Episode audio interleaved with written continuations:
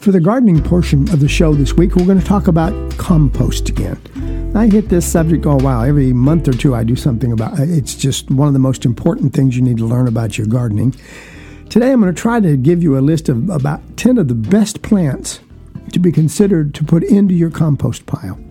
Now, bear in mind, most even the weeds you cut out of your yard can be added to your compost pile especially uh, anything cuttings from your plants, whether you're growing flowers or you're growing a garden. And of course, basically all your kitchen trash, at least the real organic stuff, all will contribute to making you a better compost pile, which makes better soil, which makes your garden healthier.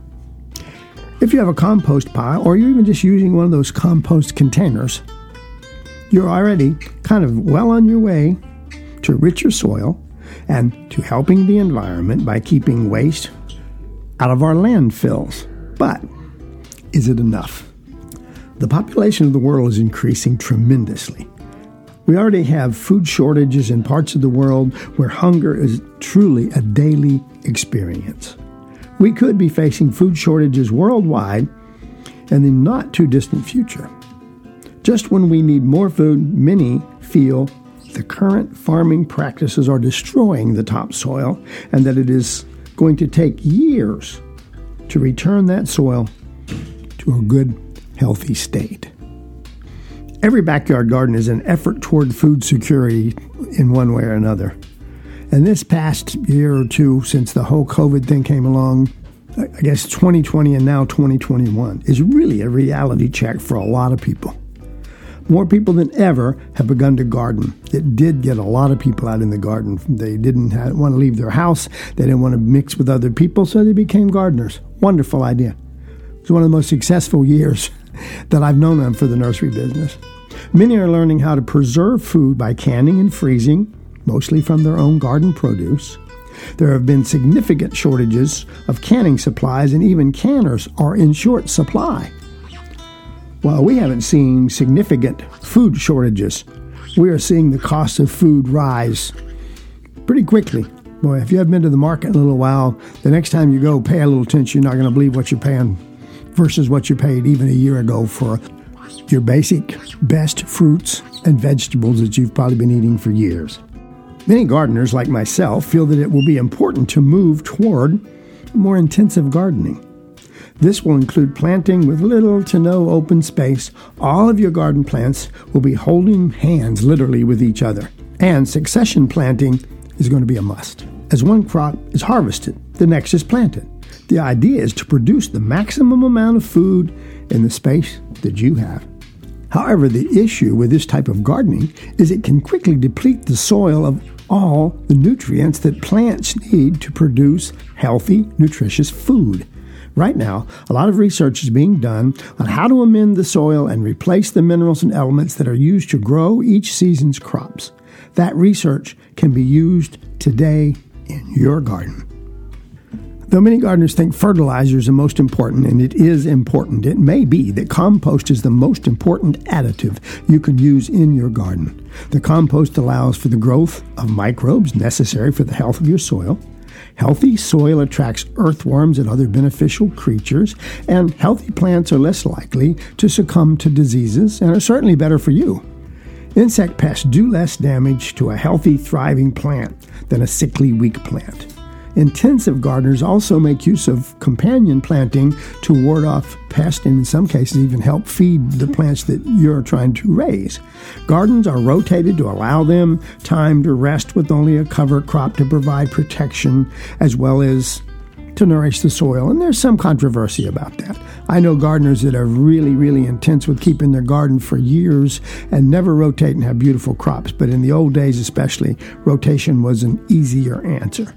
Research does continue to determine what each plant adds to your compost. One other note, just in general, folks, please avoid pesticides and herbicides. And if you're adding mulch or manure from outside somewhere, try to verify that it does not contain harmful chemicals. The more compostable material that you get from your own yard that you're in control of, the better overall control you're going to have of your garden. I'm going to go through a list here um, pretty quickly, but you'll get the idea uh, of plants some of which we eat, some of which we just use to amend soil. They go into your garden or around your garden or among the plants you're already growing that'll help when it gets into the compost pile to make a more complete, total nutrition picture for your garden in the coming seasons. Let's start with beans and peas. By planting bean seeds and pea seeds, you are growing food at the same time you're nourishing your soil. These plants take nitrogen from the air and change it into a usable form with little nodules along their roots. When you finished harvesting the beans, cut the plants off at soil level, leaving the nitrogen rich roots right in that garden. Add the plant itself to your compost. You might think about the next season and plant a crop that needs nitrogen where the beans or the peas were, and they've already got a ready supply. The next plant I recommend is called comfrey. Now, not everybody grows comfrey, but it is a medicinal plant. It's especially good as an antiseptic or as a if someone has cut themselves or they've burned themselves. But the plant itself is rich in zinc and phosphorus. It grows rapidly, and the large leaves can be cut a couple of times during the growing season and added to your compost pile. In addition, the comfrey has a large, deep root system that will help aerate the soil. Comfrey as I mentioned earlier, does have a number of medicinal values, and uh, incidentally, it is a perennial plant, so you can grow it in and around your garden every year and still plant through it. It's it's uh, kind of um, almost a perennial cover crop. You've probably drank, or maybe you know people that drink chamomile tea. Well, chamomile provides good levels of calcium in your garden. If you add it to the compost, the calcium is used by plants to build strong cell walls. Chamomile also contains some sulfur, which improves seed and root production of a number of different plants.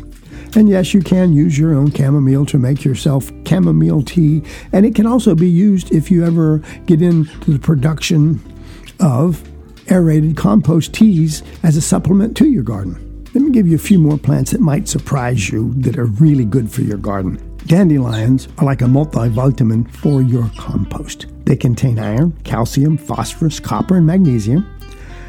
Add them to your compost pile before they seed and reap the benefits of this super plant. Not to mention, it's quite edible, very good for you. The roots are also edible. It's a do everything plant, and all we do is spend our times trying to kill it out of our lawns.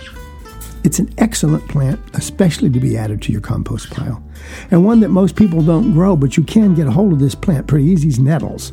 Nettles are another weed that has a, a, super value in your compost. They're very high level of nitrogen and also phosphorus is very helpful to your next year's plants, and they also contain a good amount of iron. And another favorite food of mine that happens to be also useful for compost is fennel. Fennel is great in the kitchen. Its large amounts of potassium and copper will also help enrich your entire compost pile, which in turn, of course, is going to enrich your garden. And think about alfalfa and red clover. These are plants that can, it's one reason I like them is because they can be planted near other plants, even like your tomatoes, and then added to the compost pile after the season's over. So it's a win win all the way around. One plant I have not worked with but they say works. So I'm going to say I'm, that's my caveat there is borage. Borage is just a great big plant, but it's also known as a nitrogen fixing plant. It has those root nodules we were talking about, and it's extremely high in zinc and potassium, both good things for your garden and your compost pile. And finally, black eyed peas and edamame beans. These legumes fix nitrogen while also providing a truly edible crop. In addition to adding these plants to your garden or yard, consider using a cover crop. Kale or daikon radishes are both great choices. Sow them heavily. This will protect your soil and the material can be added to your compost pile, of course. And go ahead and pick the kale, of course, while it's growing. If you can't afford to lose the space of a cover crop during the growing season and you want some time off to rebuild your garden, then consider a winter cover crop. One that I've had good luck with when I was much more intensive gardener than I am now was just winter rye. And you don't have to do much. Put it in for the winter, mow it, and add the clippings to the compost pile. A number of times I actually just tilled it right, a light till, because I'm, I'm a no till kind of guy mostly, but I rolled it into my soil in the spring.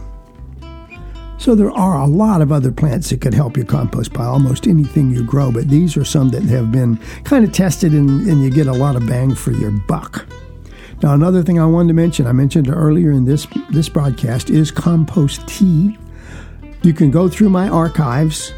Uh, you, there's two places to go, or there's more, but it's easier if you go to either Organic Matters, all one word, lowercase, organicmatters.info, or even easier, and I don't usually use this, but it's easy to get to, is bruce.dooley.com.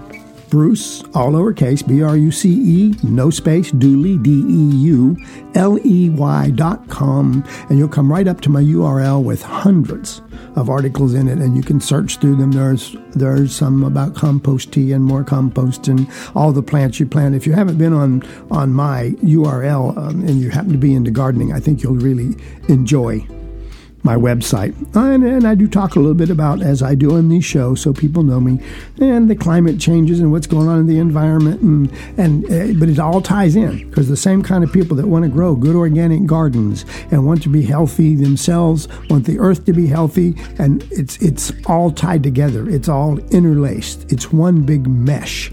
So when I used to just do gardening, I missed all that. So I like to bring up things that are that all of us, I hope, are thinking about as the world gets approaching eight billion of us.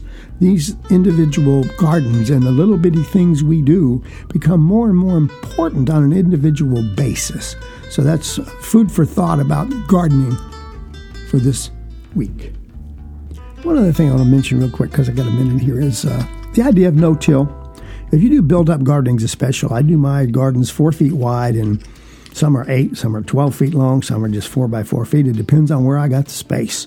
But the four feet makes it easier for you to work from either side and never have to step on your garden soil again if you do it right.